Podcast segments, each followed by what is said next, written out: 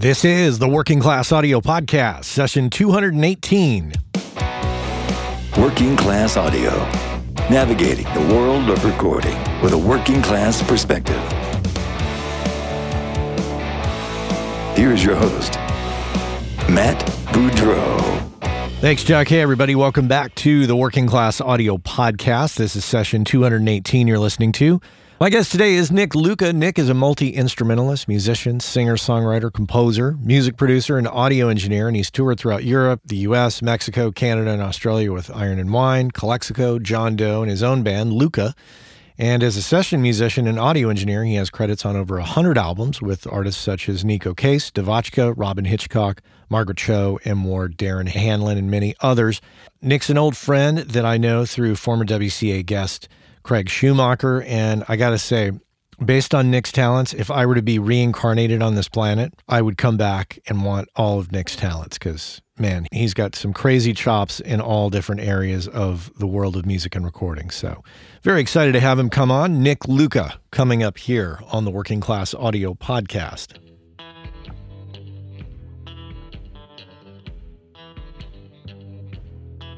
If you listened to last week's episode with Tony Maserati, uh, you might recall I was asking everybody's advice about turntables, and I had set the budget at around $500.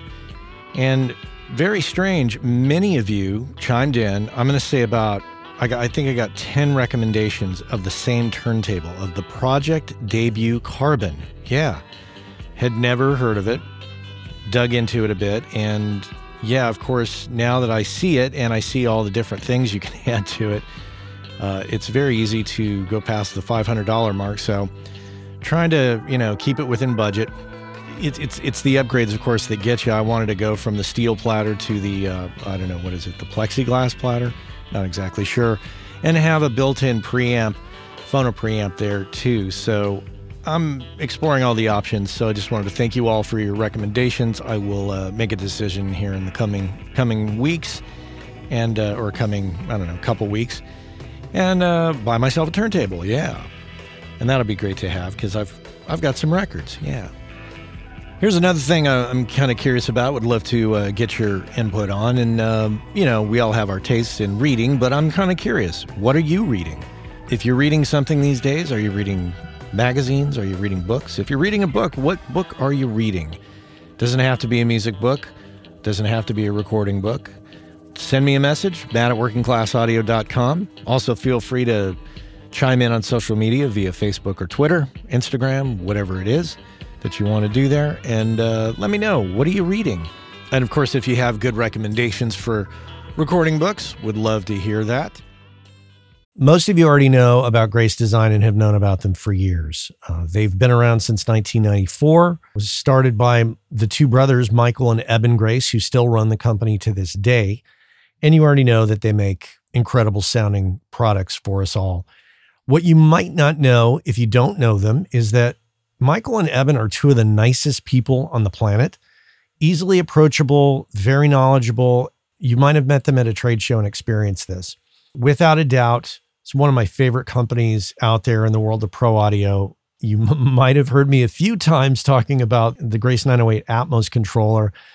I think the most elegant solution, if you're going to be doing Atmos, that is the best solution out there, as far as I'm concerned, hands down. And prior to that, I was using the Stereo 905 controller for many years. Not only that, but most recently, I've used their 108 mic pre's to do the Room 219 combo jazz record that you might have heard me talk about. The point is, is that they check all the boxes for me. They're incredibly nice people. They make incredibly great products. They're located here in the United States in Lyons, Colorado, and employ a number of people.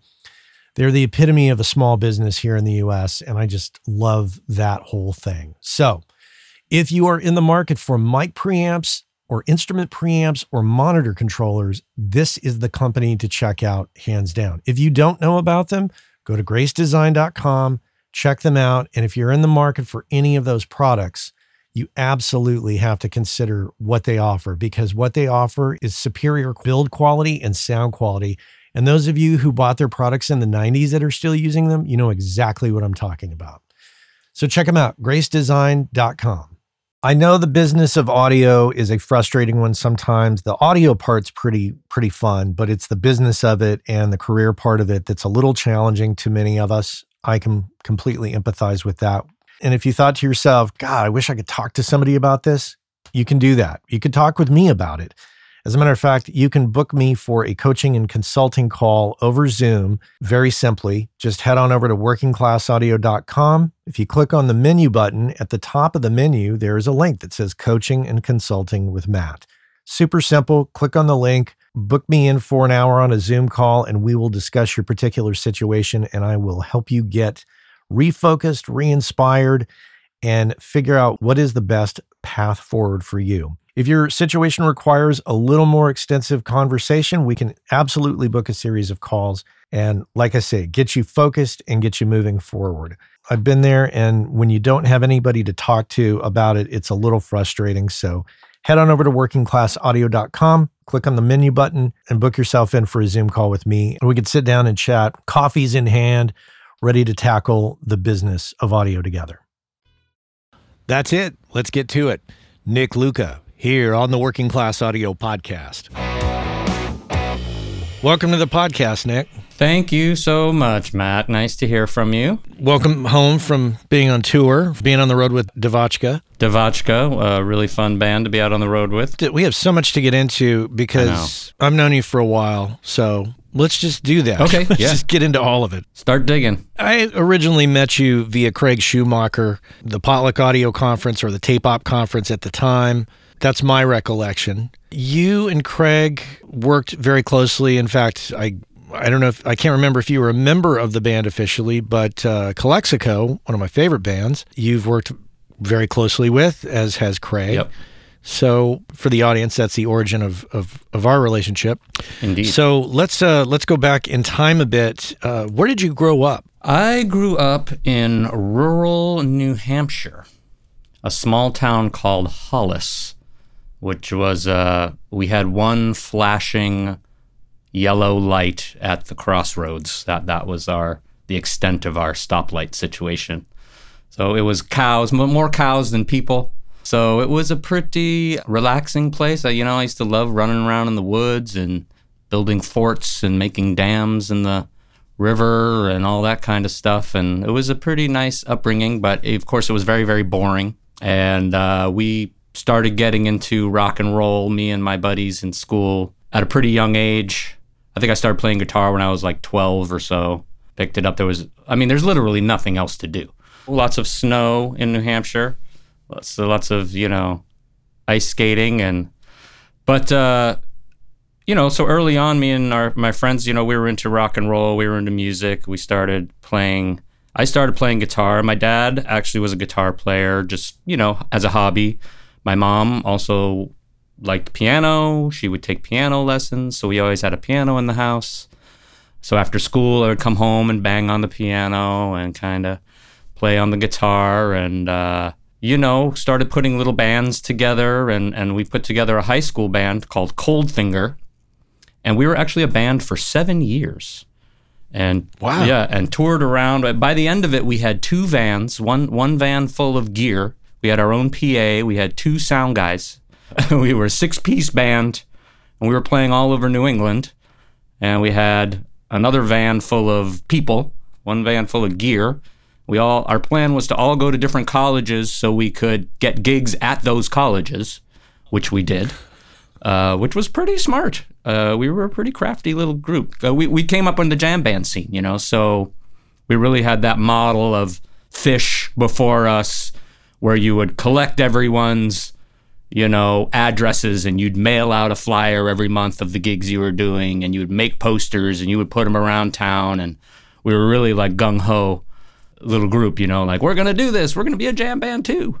It, it was pretty amazing. You know, all pre-internet, of course, so there was none none of this emailing someone and booking a gig. You just had to kind of call them or show up or How many b- members were in the band? So we had six people in the band. We even had a keyboardist who had a an actual 88 key Rhodes and a Leslie speaker and an organ and a, a Juno whatever those were 107 yeah, we had, it was full on, man. It was rock and roll. We had huge ass cap speak amplifiers and you know one of those big puffy blue Kustom bass amps and all the good stuff. We had everything good.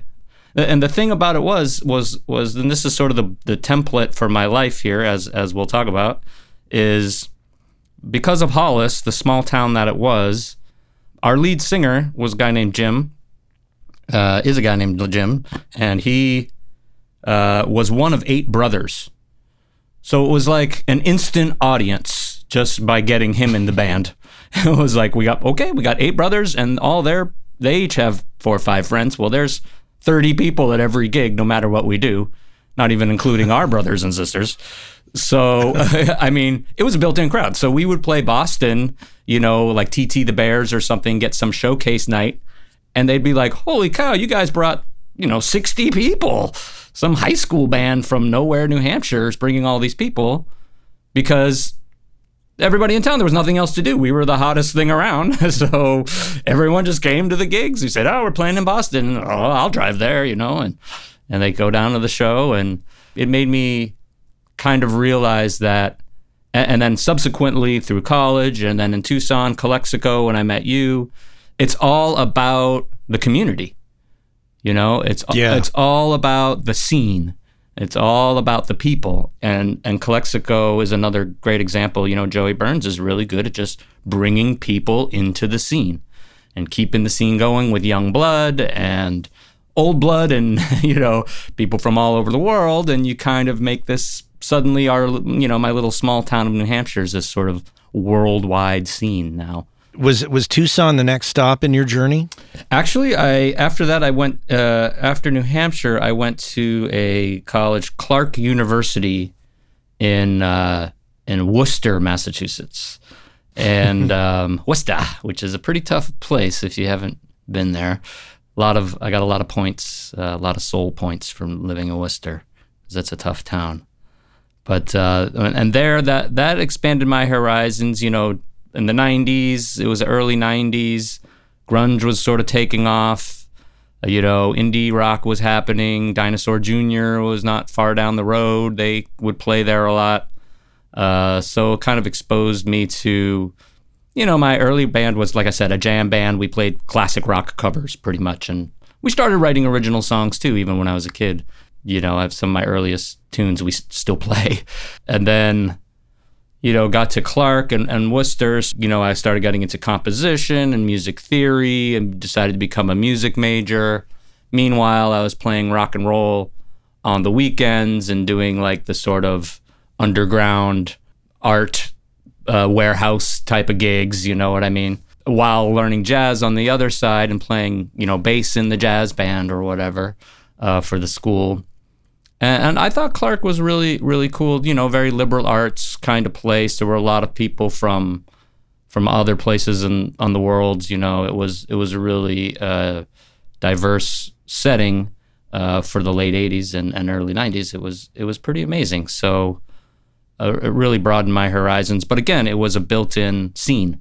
It was a built-in community. It was a built-in crowd. All we had to do was provide the music, provide the soundtrack, and the crowd would, would show up, and and they did. It was it was it was really fun, and I, I learned a lot from from the teachers there because uh, you know I was listening to your podcast of um, Tony Maserati uh, the other day, and I was like, man, I'm like the anti Tony. I like did everything completely wrong. I did everything opposite of Tony.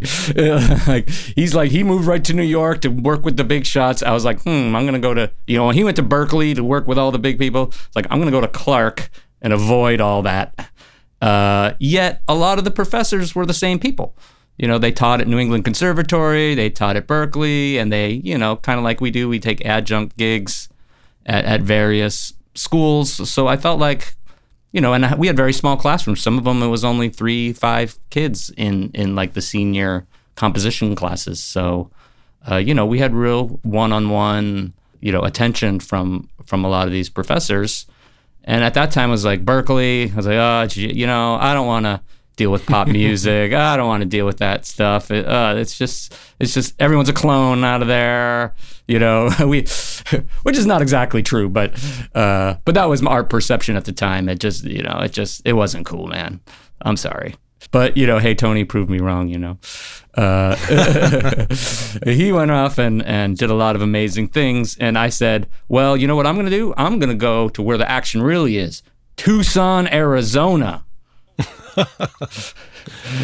I said, no one does that as like a career move. Now kids do. Now they do. Now they're like, oh yeah, Portland, Oregon. Yeah, that's a really hot spot to go. Oh yeah, yeah Portland, yeah. Tucson. Yeah, yeah. Well, what brought you to Tucson? So after I uh, got my degree at Clark, I uh, was poking around. Everyone was going. Everyone was smart there, so they were all getting master's degrees. So I figured, well, I guess I have to get a master's degree. I, I guess that's the next thing to do. There was like a card on the wall. It was like University of Arizona, composition classes, master's degree. I was like, all right. So I sent in the card, and and the professor there, who's uh, named Dan Asia, who's a fantastic composer and um, interesting guy. And he called me up and he said, Really? You want to do this? Uh, okay, I think you're in. I said, All right. And that was it. Just sort of on a whim, went to Tucson, Arizona, enrolled in the uh, classes there. And uh, yeah, I was I was kind of like, what is the most opposite of New England I could possibly find in Amer- and still be in America? Uh, That's pretty opposite. pretty opposite. So I went from, you know, uh, negative temperatures and digging my car out of snow every three days to 100 degree heat and cactuses and, you know, nothing to do there either except hole up in the studio all day. Uh, so when I got to Clark, I, I immediately was like, all right, well, I guess I got to put a band together. I mean, not Clark, I'm sorry, University of Arizona. I was like, well, I guess I'm here. I got to put a band together. That's what I do. So, uh, met some, you know, musicians that were also at the school and some locals, and I put together like a little jazz band that we called Greasy Chicken. And we would play around like the pizza, the pizza place on every Wednesday. But eventually that built into like these big crowds. So we were, you know, and then we could play like the, uh, you know, sort of the fancy restaurants and do jazz gigs up in the foothills or we could come into downtown and play the Hotel Congress, which is more like a rock gig. And then one uh, year we won like a best, you know, like a local Tucson Music Awards, won like best jazz group. And that's what mo- brought me to Craig because they said, oh, you know, all the winners, we're going to do a compilation CD. This is Craig's going out for business. You know, he was looking for Right. business. So his team called the uh, newspaper and was like, hey, I'll make a free CD of these bands you give me all send me all the winners trying to so that when they would come they'd love the studio and make their own record and he would get gigs out of it so what ended up happening is you know we recorded that track with craig and he sensed that i was already somewhat competent with recording because i had already been doing a lot of four track stuff i had there was an eight track at, at clark and I had, you know, been into recording as just as as you know a practical use as being a musician. You have to know how to record yourself. Mm-hmm. He said, "Oh, you seem pretty competent with this stuff. You want to be, you know, come be an assistant around here?" It's like, "Yeah, sure, I do." So uh, it was one of those kind of things, just sort of random. Met Craig, and um, and that's where I met. Uh, but very soon after, Giant Sand came in, which is um, Gelb, and had Joey Burns and John Convertino, who split off and created Calexico uh, soon after that.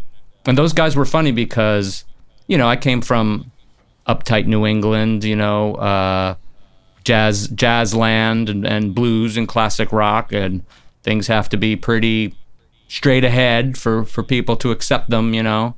And a place like Tucson is like a carny town. So it was all it was you know jugglers on unicycles and crazy fire breathers and you know dancing in the desert and peyote spells and and spirit animals and stuff like that. So it was all of a sudden i was playing, working with this band that like giant sand if you listen to it like they can't really get through a song.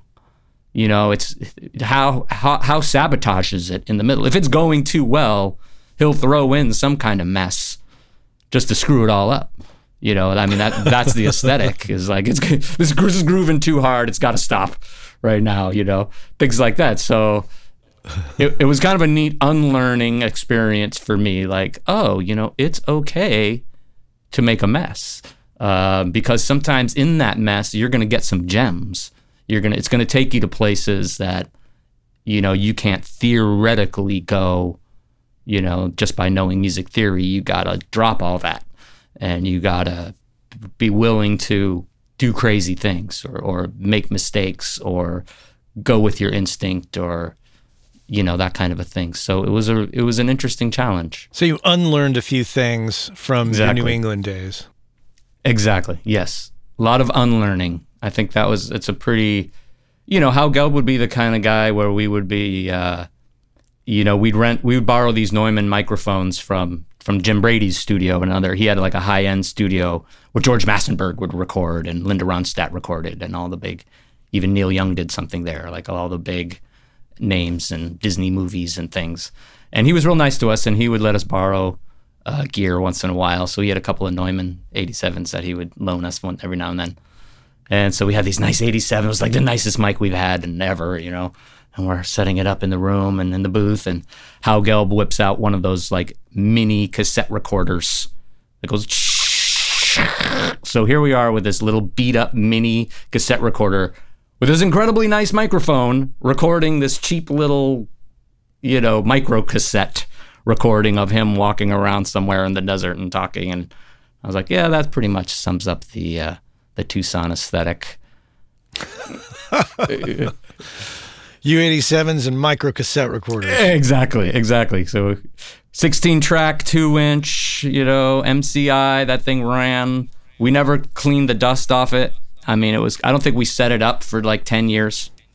We never. Yeah, and, and just for the audience, we're talking about uh, the two inch tape machine at Wave Lab, uh, run by Craig Schumacher. And yeah, he's had the same MCI for ages. Yeah, it's the, still still the same one there. It still runs, and uh, it's it's quite a beast. It it took a long time. Uh, it- it's funny working with Craig because, um, and and we knew nothing about hardly anything. I mean, you know, there was no real resource besides other engineers, you know, in, in that at that time, uh, and you know, and there was the one recording book, you know, and that was it. And uh, we never used compression until we got a compressor and then uh, put it in there and uh, and how's this work? Um, I don't know. This threshold thing. Uh, I guess we turn that, see if it does anything. And you know, I mean, that was really where we were coming from. Craig would sort of learn about something, learn how to do it, and then I'd sort of pick up on it after he kind of figured it out.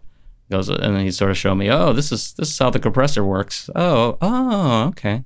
Oh, this is how an EQ works. Oh, all right. So your involvement with Craig and wavelab and Calexico seemed to culminate into you essentially touring with the band. Yep. Yes, quite a bit. So your your musical chops are kind of getting reshaped because of your unlearning process working with Howe Gelb and and Giant Sand. And at the same time you're kind of expanding your recording skills via Craig and he, of course he was doing some learning himself, but Exactly. your your musical and recording brain was was definitely growing it seems at that time in Tucson. Absolutely, absolutely, and and and you know there was a lot of time. All we had was free time. I mean, you know, I was talking with uh, Howe about it a, a couple of months back. That you know, I, you know, now I live in Los Angeles, and I sort of miss the laziness. You know, I miss that free time. I miss waking up and going, well, I guess I'm going to the studio. I got nothing, nothing else to do, and you know, I'll sit around and what's going on today? Uh, not much. It's like, okay, well, and then all of a sudden a couple people drop by and they're like, well, hey, let's put up that track we were messing around with the other day and see what we got. Uh, uh yeah, wow, wow, that's pretty wild. Well, what do you want to do with that? I don't know. What if we run that thing through an amp? Like, uh, yeah, whoa, that's pretty crazy, you know, and stuff like that. You know, you could really just experiment. We could stay up till four in the morning, and and and you know, I felt like I owned the city. I'd walk outside and nobody else around. It's four in the morning out in the desert. You still can walk outside at midnight in your in your shorts and a t-shirt and sandals because it's still 100 degrees. You're like, this is great. You know, I got everything right here. Uh, uh, you know, and Howe even said it. He was like, "Yes, that lazy." You know, he's recorded, I don't know, like fifty records or something in in his life or something ridiculous. And he said, "Yes, that's a testament to my laziness." Because, because there was nothing better to do but make records. Is there nothing better to do but make records? You know, he's like, I never got my life together enough to do anything else, so all I did was make these records. Yeah, the Southwest definitely has that that laziness. I mean, it's not to say that people are lazy, but it's definitely the air is different. It's, yes. it's a different vibe from Los Angeles, Northern California, New York, of course, and for sure, it's it's, it's a different pace. And of course, as you get as you travel along the southwestern part of the country, and eventually you make your way into uh, New Orleans, into the southeastern part. Yeah. Then it really that humidity just changes everything and, and it's kind of a combination of that southwest vibe but with humidity. Right. There is that kind of laid back uh, attitude of, of i guess the whole southern states kind of have that feeling of of relaxation. And as soon as i you know i go back to tucson a lot my wife's family's from there so we go back there all the time. And of course i've i lived there for about 15 years when i did so uh, you know we have a lot of connection there. So when we go back, it's very much a decompress. It's like oh yeah ah oh yeah this is what living is. You know there's no pressure here. And, and that was the other thing about Tucson too was uh, just I was going to say that there's no music industry there. You know no. there's there's no labels. There's no booking agents. There's nothing. Uh, you know there's pe- in DIY people and that's it.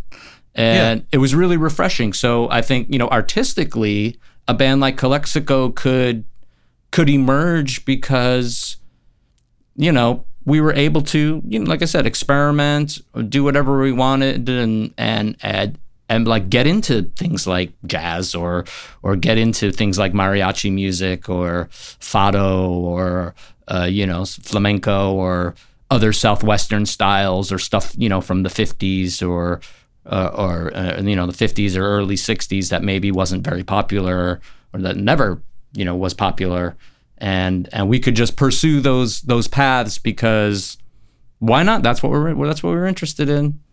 But it's interesting you know the cost of living in Tucson is so inexpensive especially so cheap. you know compared to where where you live now. Oh um, yeah. do you think because of that it allows for flexibility and you know, uh, you know, being being lazy or or using your time for recording? Absolutely, absolutely. Because you know, all uh, pretty much all the musicians I know that aren't just full time musicians. Most of the musicians are just full time musicians. I mean, that's all they do. And the ones that have a day job, uh, you know, they they work in the service industry or whatever. They wait tables or they you know work at some you know bookstore or whatever.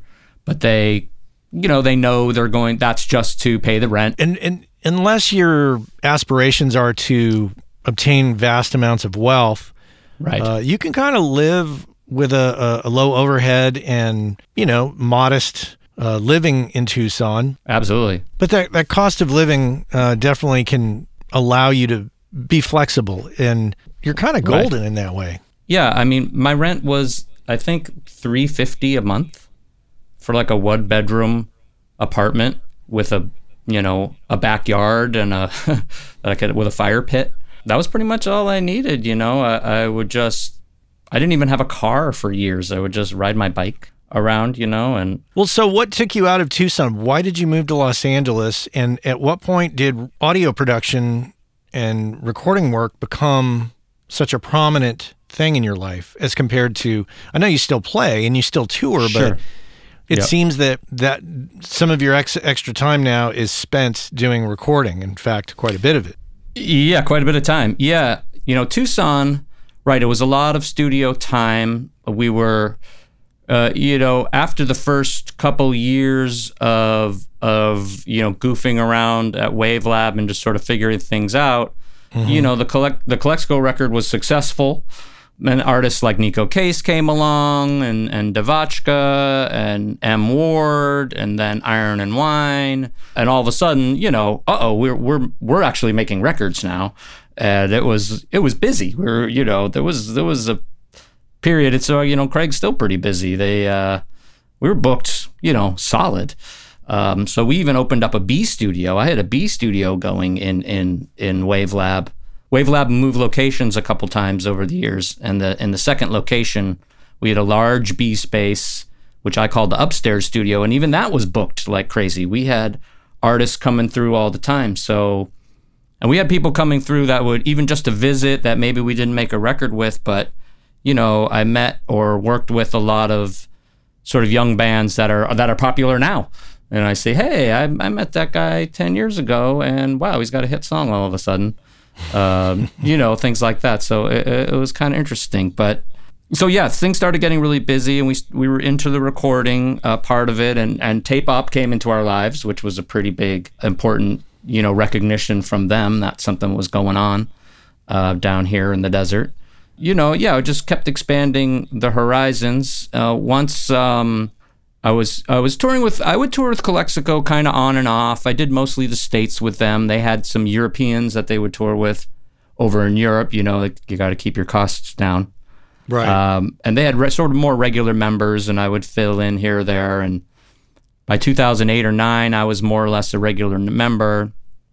And then uh, I got picked up by Iron and Wine, so I toured with them for a couple of years as the keyboardist. They didn't even know I play guitar. I was the keyboardist for them until I started would shred for them a little bit. And Sam was like, "Man, you play guitar?" And uh, man, I didn't even know and that you know so I, I, was getting all these uh, you know really cool gigs but the studio work i met uh, w- when i moved to la it was basically because my wife who i had met in tucson got a job at uh, usc university of southern california but you know her whole life and family was tucson she grew up there born there grew up there she really didn't know about moving i had obviously moved around a bit in my life. So I was like, eh, moving's not that hard. You just get an apartment and you move. Yeah. And so so we did it. And um, it, it was interesting because it was right at that housing crisis, 2009, whenever all the so all the prices in LA dropped. So we were kind of like, hmm, all of a sudden, you know, an apartment was somewhat affordable. But I mean, we were still tripling our rent. I mean, it was insane. Oh yeah. Just to Yeah. look at the numbers as a as a as a person who's afraid to spend money uh, it was shocking, you know, really to be like, oh my god, and and and have to live in eat more squalor, and uh, you know, but we we ended up tripling our rent. We we found a pretty decent spot in downtown LA and, and kind of a loft that had somewhat modern appliances. So I joke, you know, we moved to the future. we we moved to the present. Actually, you know, we we uh, because because living in Tucson was like living in the '70s. You know, there was no there was barely running water. And uh, in in fancy LA, we had a microwave and a dishwasher, and everything was stainless steel, and you know, woo elevators, uh, parking garages, and all this you know crazy stuff.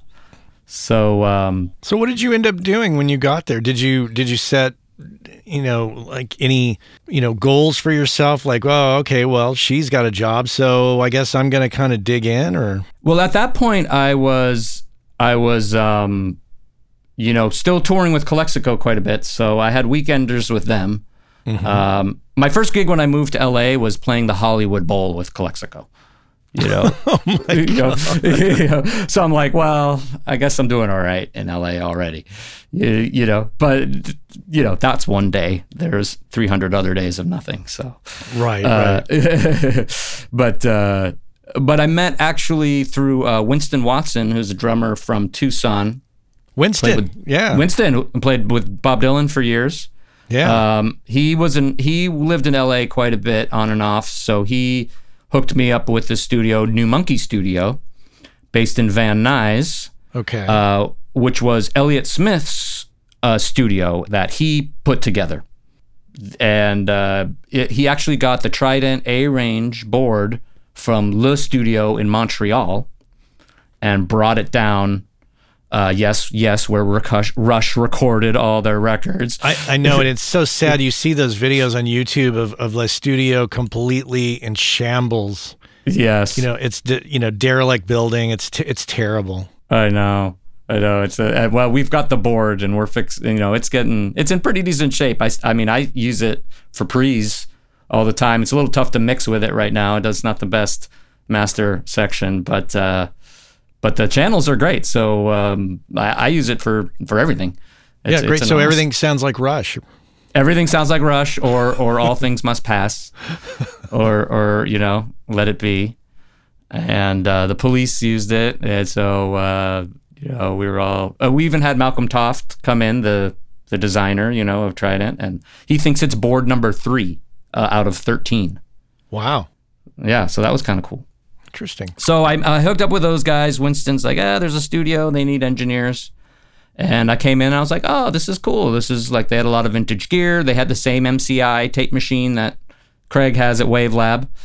I was like, all right, well, I know how to do all this. And, and, and Pro Tools had become more, you know, common by that point, but I was still using tape and, and, you know, good on the tape. So I was using that a lot.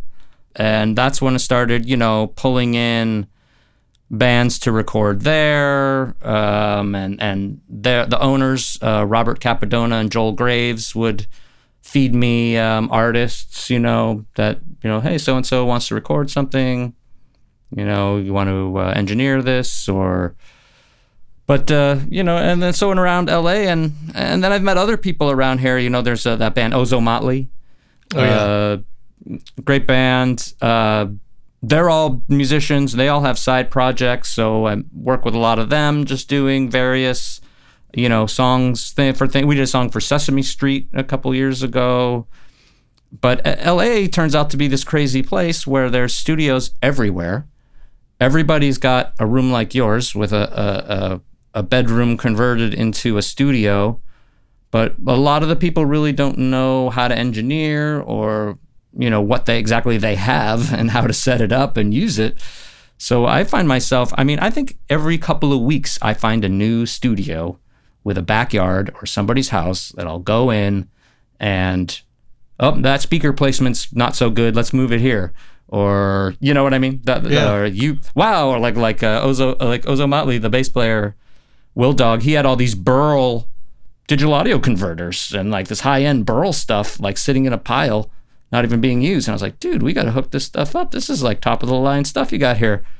So I wired it all up for him, and uh, you know now he's using it, and he's like, wow, this is great. So it, it- it's just sort of an endless spree of of things, little things going on all over the place, uh, and which is different a little bit from Tucson because there we specifically made albums. You know, we would hole up for two weeks, make an album. You know, however long it took, and, Right. and we would kind of focus on that and make an album. And here it's a lot more like one-off songs or or you know songs for films or EPs or kind of things that get used in various ways, but not so much bands making albums, yeah. which is kind of interesting. And the community there is is larger Oh yeah, and continues. I'm sure your your your reach grows on a daily or weekly basis in terms of people you know and meet and Oh, it's insane. And and you know, like thinking about it as different scenes, uh, it's I'm kind of in like eight scenes in in LA. You know, I have my Venice scene where I do a monthly gig in Venice uh, with a singer Lacey Cowden. And uh, and uh, and some of the musicians that, that they know, and then I have uh, a scene out in Pasadena with my funk band called Gonzo Phonic, and we do sort of funky jazz stuff um, at the Zona Rosa Cafe over there, uh, which is a really cool free outdoor uh, gig on Thursdays. Mm-hmm. And that, and then up in the valley, of course, I have my scene. I have uh, a, a fellow producer named Greg Cortez, who does a lot more um, kind of um, pop music and and more contemporary sounding stuff. He's a great mixer and uh, is into sort of the modern tricks. So he'll use me as a musician. So you know he'll call me up and say, "Hey, can you lay down a bunch of keyboard parts, a bunch of guitar parts, and I'll and I'll take his sort of drums and bass and guitar track and turn it into like a, basically a finished tune." Uh, you know, I'll put on piano and organs and synthesizers and guitars. You're you're lucky in that sense. You you have these this multitude of talent. First of all, on the musical side, you know you know what the hell you're doing on so many different fronts, musically speaking. But you also know what you're doing on the recording end of it. So you kind of can play different roles, mix it up a bit, and expand your scenes. It's like, oh, okay, you don't need a recording engineer. What about a keyboard player? exactly. No, that's very true. That's very true. And and uh, It's you know, and and and and it's funny. Like I said, you know, Sam Beams. I didn't even know you played guitar. Uh, different people don't necessarily know the skills, you know, I personally or that you might have until they sort of find, figure it out. You know, like uh, like I'm working on this film project right now. This is one of the first ones where it's like a pretty big motion picture, and they want me to produce the music. You know, no no no question of what my role is. I'm the producer. You know, like stamped in writing, signed the contract, producer, getting a point, all that kind of stuff. You know, like ooh, uh, what a pro. So it's been interesting, but but now as but even so, I'm doing all those things. I'm engineering, I'm playing on everything, I'm organizing the band. You know, I'm rearranging the material. I'm writing the sheet music. Um, you know, for for the artist, the singer, the singer who's Kelsey Grammer, of all people. Uh, you know what I mean? Like, right. okay, how surreal is this? Okay, so here I am in my little studio here, and that voice that's coming through the speakers is someone I've been listening to my whole life. Right. You know, it's Kelsey Grammer, and he's a little flat, and I have to go out there and tell him he's a little flat, you know. I can't think of Kelsey Grammer without thinking of Frasier. Uh, you can't without thinking of Frasier or Sideshow Bob too. I mean, I yeah. like. I, I, just immediately start doing Simpsons quotes when he's around, and uh, I gotta watch it, you know. But but you know, it was funny because so we got these demo songs um, from Rivers. Rivers Cuomo of Weezer wrote the songs, so he they, he sent me the tracks. He sent me these things, and I'm listening to them, and they're very Weezery sounding. It sounds like the '90s, but my task was to make it sound like Kelsey is an artist from the 70s.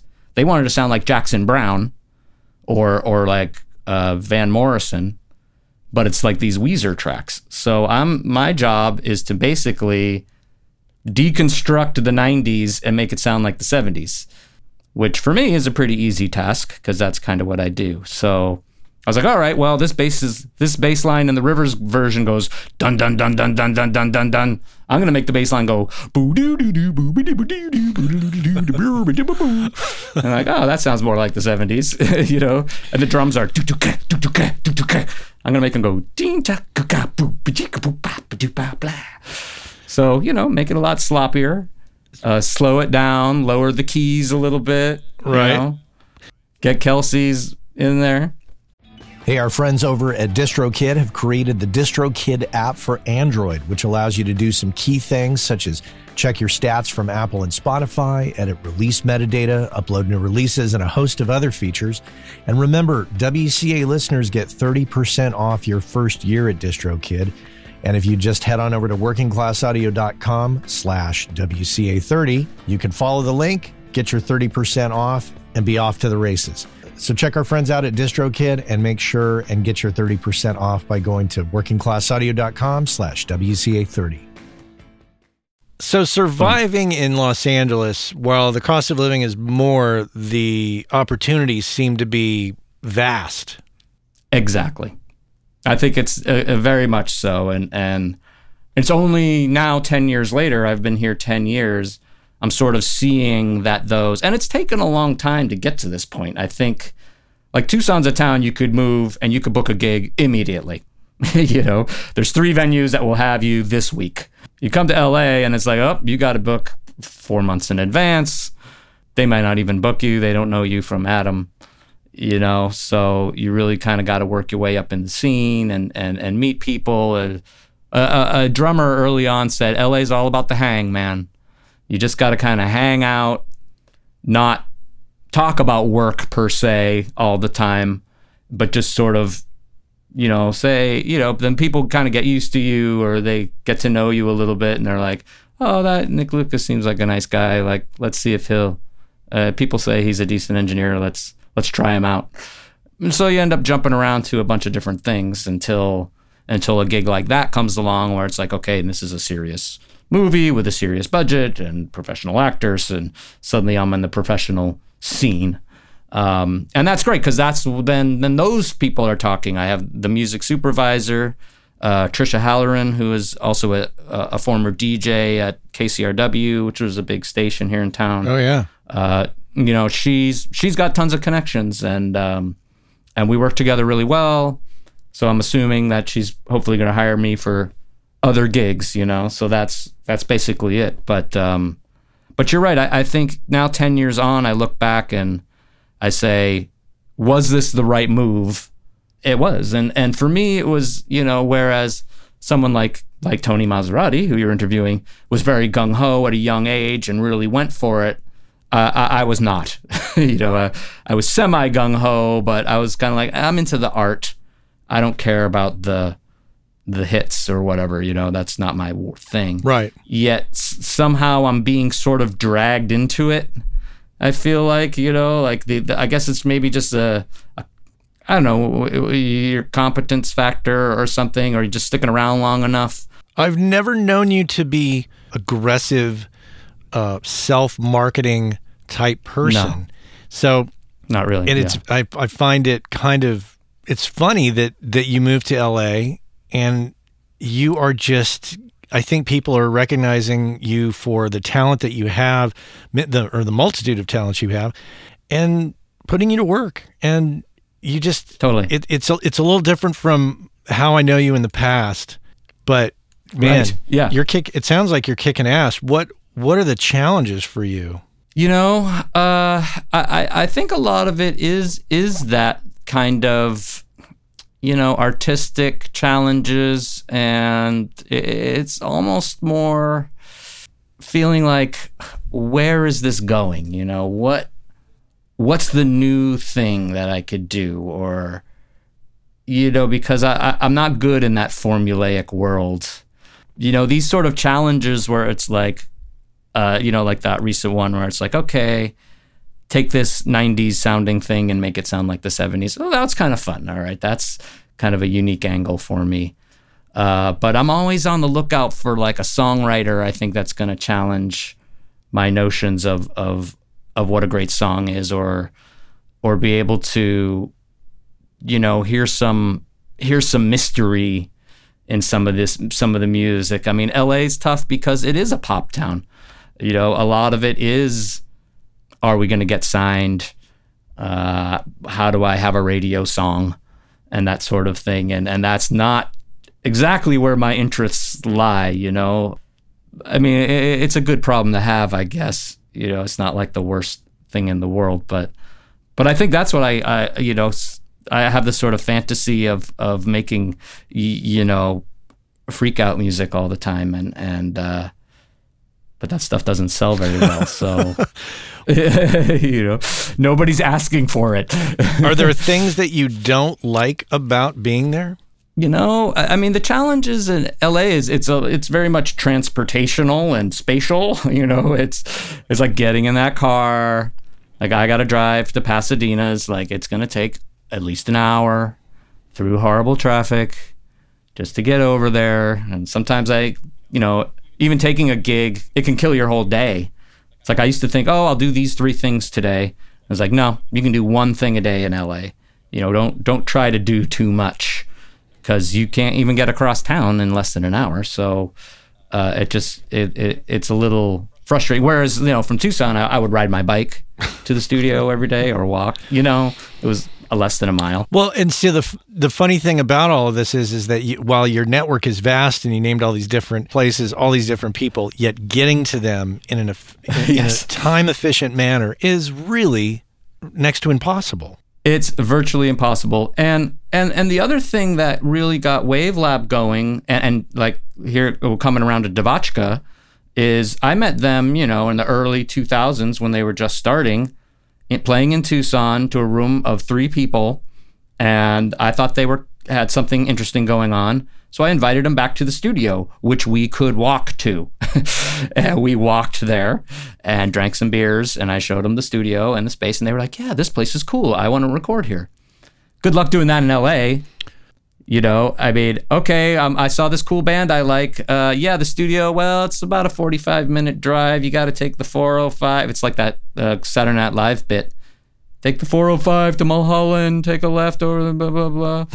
and, uh, you know, California. Uh, so, uh, you know, I can't convince people to come to the studio. I can't get them even to even take a look at it. You know, so it's a it's a lot slower burn Uh, and a lot of the gigs I get are, you know, now that I'm back with Devotchka, you know, these are friends I've had for years and years. so it's it's kind of funny that you know some of these two resources and people that I've met through Tucson are the ones that I'm still continuing to work with out here. Yeah. Uh, uh, you know, it, it's kind of funny. The the old network is is uh, just because yeah, it was easy to meet people there. Now it's like I'm just one there I, in Tucson. I'd be on on the guest list uh, of of three people of three other people on the guest list in LA. Well, there's no room on the guest list because we got to have all the press people and all the label people oh, yeah. and all the in, all the industry people and blah blah blah. So sorry, there's no room for for our old keyboardist or whatever. Right. It, it, it's just a different magnitude. Well, uh, if you could talk a little bit more about your uh, engineering roles, I seem to recall, yeah. and I think I mentioned this on the phone the other day when we when we uh, were catching up. You did a bit of R and B and hip hop at uh, another studio. There was a period of time when you were I doing did. that. Speaking of Tony Maserati, you were doing hip hop and R and B. Absolutely. Tell me, tell me more about that experience and and uh, any lessons learned from there, and uh, what that experience was like. Yeah, that was that is cool. You know, and in some of the studios we had done hip hop on and off some of the other smaller uh, studios around town. So, uh, you know, it's pretty familiar, but um, the way Windmark is called Windmark Studios in Santa Monica. And um, the owner was a guy who uh, had a big studio in Virginia Beach, uh, way out in Virginia, that uh, was and they did a lot of the pop music of the 2000s like uh, Britney Spears and NSYNC and he'd made all his money doing all this pop music and he decided to open a you know studio in LA he bought the building which was uh, Jimmy Jam uh, and Terry Lewis the production team. They did all like the Janet Jackson stuff in the 80s oh yeah yeah. A lot of 80s music. It was their studio so they had they had wired this building up. So this was like i think they said they bought it for I don't know, six million dollars or something. So this was an incredible building uh, that had five producer rooms on on the second floor. Every room had an SSL in it, and and then you know on PMCs and Augspurger speakers, like hundred thousand dollar monitoring system in every room. It was very plush. They had. Um, and then the downstairs had, you know, uh, uh, lounges and a, a, pool table and a, a, full kitchen and an eating area I mean, it was a full production thing. And, and Jimmy Jam and Terry Lewis, they had cameras everywhere um, in all the vocal booths and, and, and everywhere going back to their office so they could watch what was going on and comment while all this stuff was happening. It, it was pretty incredible. So the, the, new owners, they took out the video stuff. Basically, it was like a house for uh, Def Jam, Universal, and uh, a couple of other labels that would it, it was very much a mill. So when I got there, um, another engineer friend had said, "Hey, they're looking for engineers and assistants. Um, maybe you should go check it out." So I went down there. I met the main people, and uh, there was still they hadn't opened yet, so we they were still putting the studio together. So I did a lot of just you know wiring up preamps and and patch bays and things like that. But but this place was incredible because it had a there's a very famous uh, studio designer that I can't think of his name right now. Uh, that that laid out the the room, but um, laid out the building, I should say. But they had a whole closet, you know, of Elco connectors, you know, huge closet, and you could basically patch any room to any other room with these giant Elcos. Hmm. They had, uh, you know, tie lines for your mics in every room. Even even the garage underneath where everyone parked their Maseratis and Teslas and Range Rovers, you could and in the kitchen and in the in the pool room, in the lounges, in the bathrooms, in the hallways, there was a spot to plug in a microphone. So and I would do that sometimes, like you know, it was like a rapper has got a good pool game going. I was like, all right, we'll just plug in the microphone down there by the pool table when you got an idea, let us know and we'll hit record. You know. you know seriously, and, and uh, you know, one time I, I, was like, there was you know you know ever do the whole trick where the the whole problem where you're using like an antelope or some sort of clock, and you set your Pro Tools to 44.1, but the clock's set at 48. Oh yeah. And you you record and you it messes up your whole thing forever and you're screwed. Right. And the only and the only way to get out of it is to re-record all the tracks into like another Pro Tools system Uh huh. with the proper. oh yeah. I've had that problem probably once. yes, you learn Oh, very. I learned very quickly, and that that never happened again. It never happened again. So there was a, a young assistant that messed up, did this whole session. The guy was like 24 tracks uh, at the wrong sample rate. And, uh, and I was like, oh, I know what we can do. We'll just patch Studio A to s- outputs to Studio B inputs and just re record it back over to another Pro Tools rig at the proper sample rate line it back up to the grid and we're done. And sure enough, that's what we did. I was like, this is pretty amazing. So on the that technical side of it, uh, I mean, it was really cool and, and just you know fun to work with the really high end gear. You know what I mean? Uh, they had all top microphones and Telefunkens and you know the famous was you know Sony 800 that a lot of ra- rappers like. To Oh use. yeah, yeah. Um, uh, Tremaine Williams, uh, who's been on the show, he worked for Jimmy Jam and Terry Lewis out of that building. If I'm Oh, really? correct. no Yeah, kidding. great guy. I, I heard a bit about you know the extensive nature of that building from him, Oh, cool. but uh, yeah, in, interesting. Well, so you hadn't spent much time in the world of hip hop and R and B and in general ur- urban music, Right. Um, what was that like for a guy like you who is used to you know the music that you've been used, like Devotchka and Neko Case and Right, yeah. Folk rock. Yeah, all that all that kind of Right, southwest uh, southwestern sounding uh, stuff. yeah, it's it's it's pretty different, right? I mean, um, a, a lot of it was just getting really good at Pro Tools. Yeah. um, getting quick at chopping things up, and and most of what we were doing was tracking vocals because, um, you know, in that world, the division of labor is is very is fairly strict. Um, you have your beat maker, and they make the beats. You know, you you have your rappers and they rap. You have your singers and they sing. You have your top line producers who will give you the melody or the hook. And you have your producer, which, you know, kind of brings them all together. And you have your engineer who sits in the chair all day. And, and you have the assistant engineer who sits right next to the engineer um, and sets up the mics and keeps things clean and gets cookies and, and milk for people and uh, goes on food runs. Oh, that's the runners. The runners do that. W- was that odd for you? That that was that uh, division of labor strange to you? It was a little strange. I mean, it, and and and because of the nature of it, I was an assistant engineer, but I got bumped up to engineer very quick. I mean, within the first couple of months, they were like, "Okay, dude, you're going from ten dollars an hour to thirty-five dollars an hour once you're sitting in the chair." And I was like, "Oh, that's actually not too bad."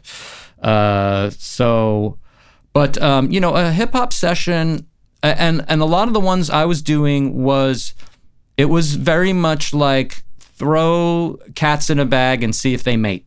It was like this producer and this rapper um, and this uh, you know beat maker have never worked together before. We're just going to throw them in a room and see what they come up with. So so yeah, I had to learn a lot of the you know terminology. You know you know simple things like a chorus they call a hook. Uh, you know let's work let's work on the hook first. They'll get their hook down.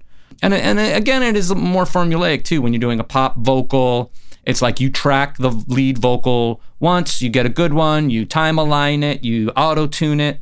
I mean, you're printing with auto tune. You know, just like any other genre, you know, let's just take metal. You know, there's certain types of of uh, you know whatever of the subgenres of metal that there's Sure. the rules. And so, you know, I mean, here we are kind of fascinated by the, the hierarchy of all of that within the the world of hip hop or, or R and B, which actually I think there's there's actually a little bit hip hop very different from, you know, R and B in that regard. Yeah, But all of these genres of music have have their strange rituals and rules and uh, yes. hierarchies and ways of doing things. And so, Well, it's interesting because I'm I was coming from a place like working with a guy like M Ward, Matt Ward, who would I mean, if you put a digital synthesizer or Pro Tools in front of him, I mean, he would cringe and cry and run out of the room and block his ears. Be like, no, I, I can't hear synthesizers. Give me that vintage guitar and the vintage amp, and okay, everything's fine. Is it vintage? Is it tape? Okay, then we're cool. You can't handle the modern stuff at all, Right. you know. You know, and I, and I was never like that. I, I I'd been doing MIDI programming since you know that the since it started at the 80s and 90s. So you know, I kept up on Pro Tools. I learned on Sound Designer, you know, and, and had the four track version of Pro Tools, and you know, I came up with it. So it was a pretty natural to be chopping things, and I had worked with DJs in the 90s and and and sample bands and hip hop bands, and then so so you know I'd I had familiarity with samplers and and MIDI and that sort of stuff. But really, it was yeah, it, it was it was kind of getting to know hip hop. Um, you know, and I'd grown up listening to it too, so it wasn't like completely outside of my wheelhouse. But and uh, and as a jazz musician, I understand jazz harmony and gospel music and things like that too. Black music in general. It was not too hard of a fit to you know and and in that environment it, it's a very creative uh, session because usually a typical session would go like you know the uh, the artist would come in and the, and the producer and whoever that they're bringing and uh, it could be some friends or or or other you know rappers or who knows. Everybody will be hanging out in the studio. We'll spend the first two or three hours just listening to stuff. Pretty loud. Very loud. We would listen to other people's raps, you know, hits of the day, old school stuff, uh, whatever. We're into that day. Two, three hours of just just listening to stuff as before the session even starts, and then maybe we'd come along across a track and be like, "Dang, let, let's do something like that." You know, oh, okay, yeah, let's do something like that. Then maybe we'd kind of program the beat, and then once once we decide to work, though, it's fast and furious. I mean, it is like the producer's, you know, the beat maker producer has got an idea. He's like, "Where's the keyboard?" Boom. Okay, let's give me a drum machine. Boom, boom, boom. Okay, yeah, let's use that beat. Doom, doom, doom. All right, here's the snare. Boom, boom. Here's the hi hat. Okay, yeah, quantize that. Okay, great. That, that sounds pretty good. Give me a bass line. Give me a bass. Uh, all right, pull up this. Uh, let's use this uh, instrument patch or whatever. You know, pull up a bass sound. Okay, that's pretty cool. Let's lay that down. Okay, here's another one. Here's another one. Here's another one. Okay, those are pretty cool. All right, let's see. Uh, let's give me give me a piano sound. All right, that's that's that's all right. Give me uh, something different. I'm like, how about a Rhodes? Oh yeah, that's cool. Let's put that down. All right, bam, boom, bang, ding, doo, boo. Here we go. 16 bars here, 16 bars there. This is the cook. There's the chorus. Bam, it's done. All right, let's get the rapper in here. Rapper, get in there. Uh, I don't know what to do yet. Just start doing things. We play in the track. The rapper just starts to, yeah, I'm walking down the street. I'm doing all this stuff. Blah blah blah blah blah. That's pretty good. That's third line is the hook. Repeat it again. All right, good. Yeah. I mean, it is like bam, bam, bam, bam. Meanwhile, bam. playlists are piling up. Playlists are piling up like crazy. You know, most of it's MIDI, so it's not taking up a lot of space. But yeah, oh, the rapper, the rapper's doing things. The playlists are piling up, and we're chopping things up and sliding them around and moving it over here, and moving it over there. And then say, and then he's like, okay, uh, we need a female singer. So he'll call up, you know, somebody. All of a sudden, you know, within 20 minutes, there's a female vocalist in the room. Throw her in the vo- booth. She just goes, ah. Nah, that's the try again. Woo, woo, woo, woo, woo. Yeah, that's pretty good. Then she, la, la, la. Oh, la, la, la. I like that. Yeah, that's good. All right. La, la, la. And then we chop that up and put that, okay, double it. Okay, triple it. Okay, four times it. Um, okay, come up with a harmony to it. Okay, double that, triple it, four times that. Okay, come up with another harmony. Okay, double it, triple it, four times that. So I'll have 16 tracks of just the la la la female vocal, just just as Just and, and you're flying that around all the different uh, hooks. and flying that out, and then you copy and paste. You put that in where all the hooks go, and you just got to be pretty quick on your toes. I mean, you got to be really good at Pro Tools and kind of not break the flow too. A lot of it's about the vibe and flow. About a year and a half ago, I signed up for Samply.app, and I have to report back and say that I'm completely thrilled with it and it's working out quite well. It gives me the ability to upload mixes and masters to the website and provide a super pro looking interface for my clients. They can drop comments in the timeline. They can listen on any device. They can listen to it in high res. And if I want them to pay for the mix or master before they download it, because of the Stripe integration, I can set that up. There's also Dropbox integration, which allows me to quickly create a folder in my Dropbox, which automatically syncs with Samply, makes it much more simple. You should check it out for yourself, but there's a deal to be had. So use the code WCA20. Go to samply.app or samply.app, use the code WCA20, get 20% off, and you'll be off to the races. It's a fantastic tool that I think you're going to enjoy and will definitely make you look a lot more pro when you're delivering files to clients. Skip that whole business where you send it to them over Dropbox. That looks totally amateur at this point. Use samply.app and use that code WCA20, and I think you're going to be really thrilled. Samply.app. Check it out. We're almost out of time, uh, and I want to get to this with you because we we touched on this in our, in our phone call preceding this interview, and that was diversification. We talked about.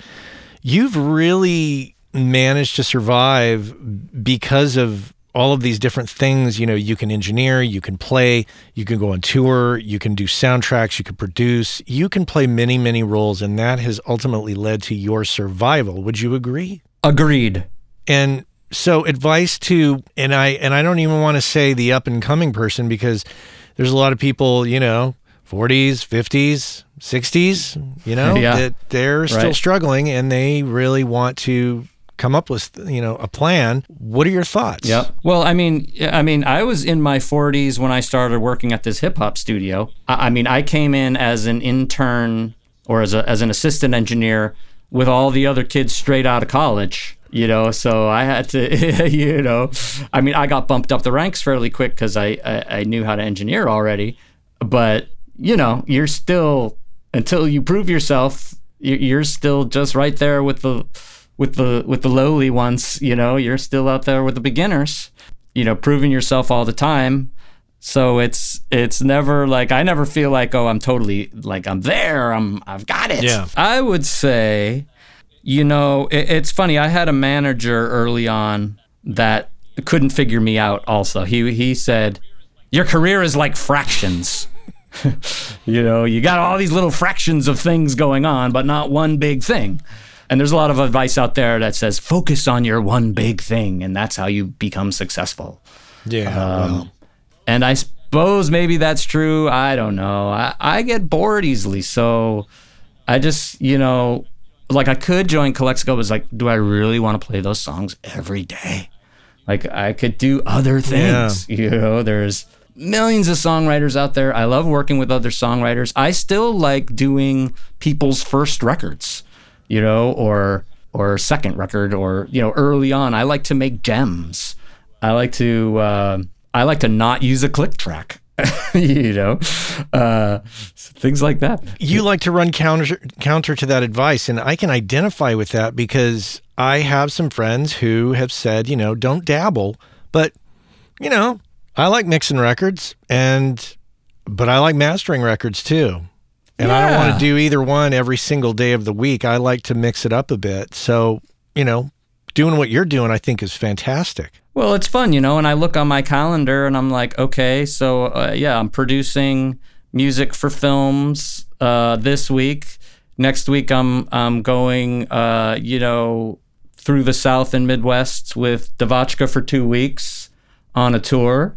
As soon as I come back from that, I've got a podcast interview with Matt Boudreau. And then I got to fly to Denver and do another talk with uh, students uh, uh, out there for a class.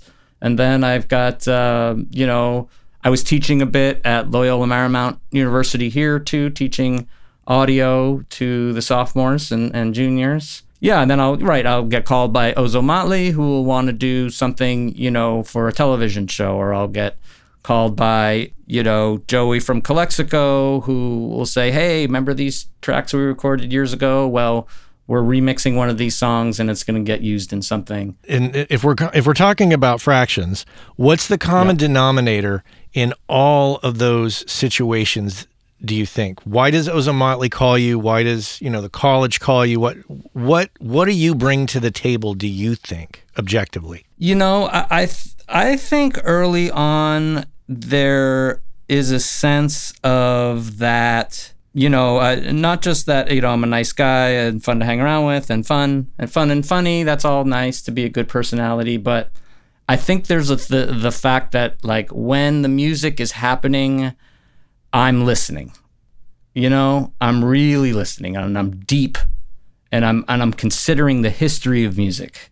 And I'm considering it all the way to back to Beethoven and Bach and and the tribal dancing of the, you know, thinking about the history, thinking about uh, music from all over the world, thinking about and, and and sure you might just be some pop singer with your little pop song, but I'm considering what is the gravity here? You know, what is deep about this? Mm-hmm. What what is this about? And I think you know a lot of the artists kind of sense that in the room that like if I'm if I'm suddenly into it or I'm I'm singing along or I'm dancing or I'm snapping my fingers or if I jump up and I'm like, oh, you know what this needs? This needs, you know, this keyboard or that guitar or blah, blah, blah. And I'm excited about it. Then they feel like, hey, there's a real music guy that likes what I'm doing.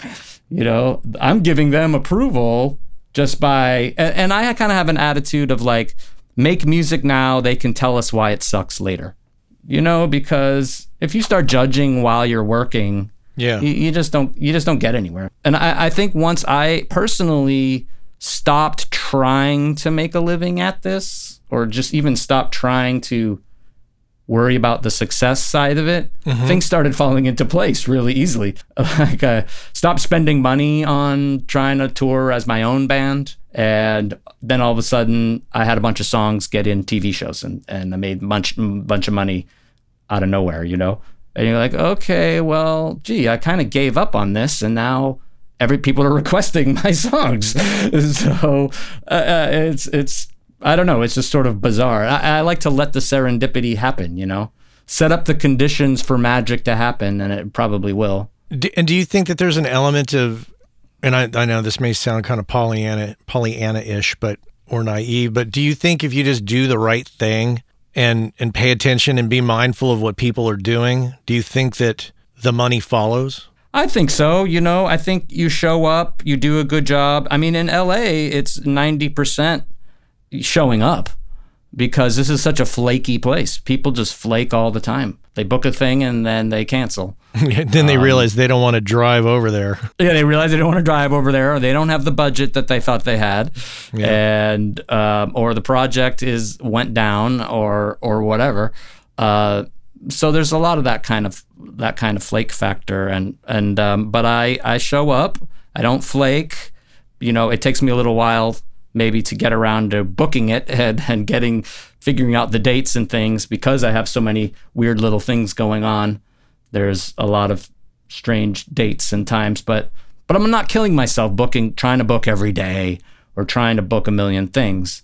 I just you know I try to I work with the people that genuinely want to work with me you know, I have a couple of artists that emailed me over the past week while I was out of town saying, "Hey, I, w- I want to do a record. I want you to produce it." And another one, you know, I want you to I want to do a record. I want you to produce it.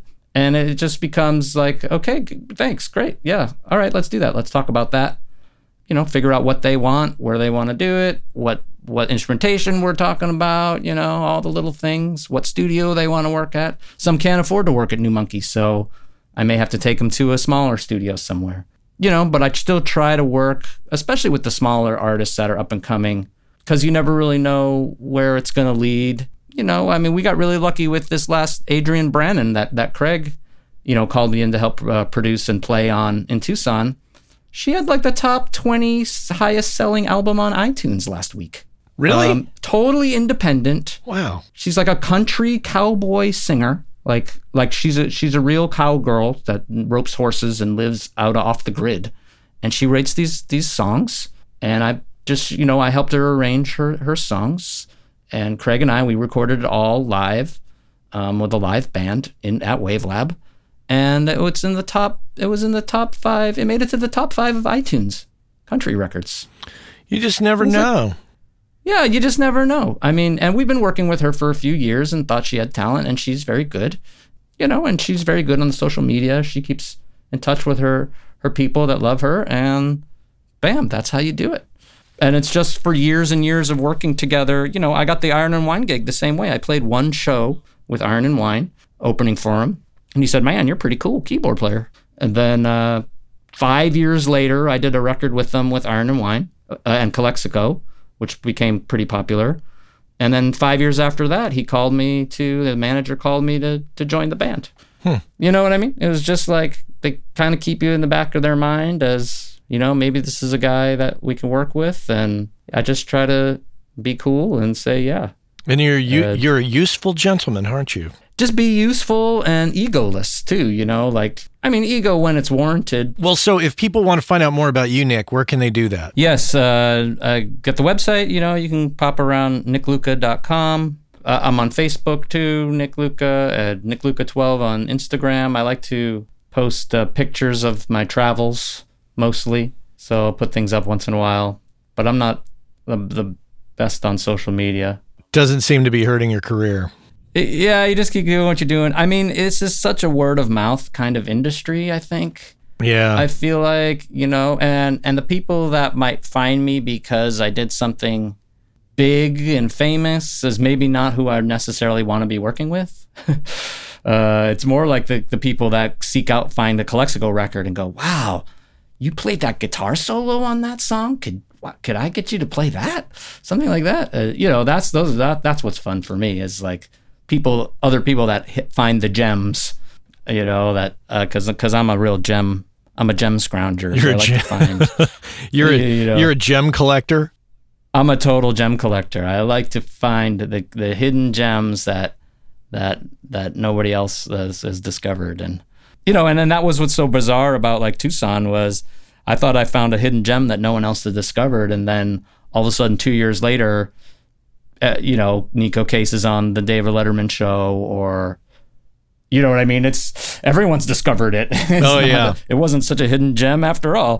It's been great talking with you. It's been a while. I, I'm trying to make some plans of coming down to LA on a kind of a semi regular basis and, uh, you know, hang out and see people. So I will. Uh, LA's all about the hang, man. LA's all about the hang. So come down here and hang, and I'll take you wherever you want to go. Yeah, well, I'll come down to LA and, and we'll meet up. All right, man. Appreciate it. Yeah, thank you. I will just chat with you later. So thanks again, man. That's awesome. Okay, see ya. Nick Luca here on the Working Class Audio Podcast. Thanks for being with me today.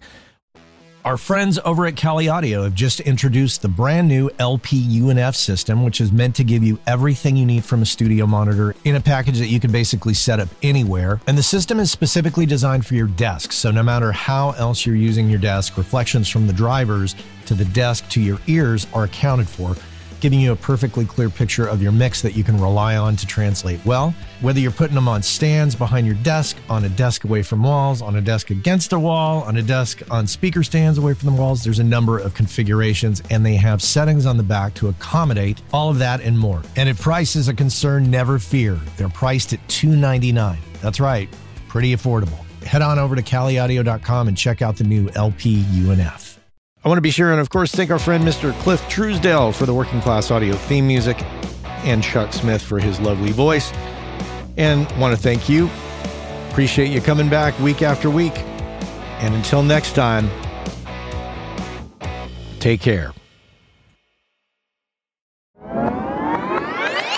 Hey, I know many of you are aware of this, but for those of you that aren't aware, Working Class Audio sponsors the forum over at gearspace.com called Audio Life. And quite simply put, it's a place where audio professionals can go to talk with other audio professionals about things other than audio gear, including life hacks, work life balance, health and hearing loss. You know, if you want to talk with other audio professionals who can identify with what your lifestyle is like and how it relates to things going on in the world outside of audio, this is a great place to go and check out. So head on over to gearspace.com, check out Audio Life, many of the same topics that we discuss here on the show on gearspace.com. So check that out.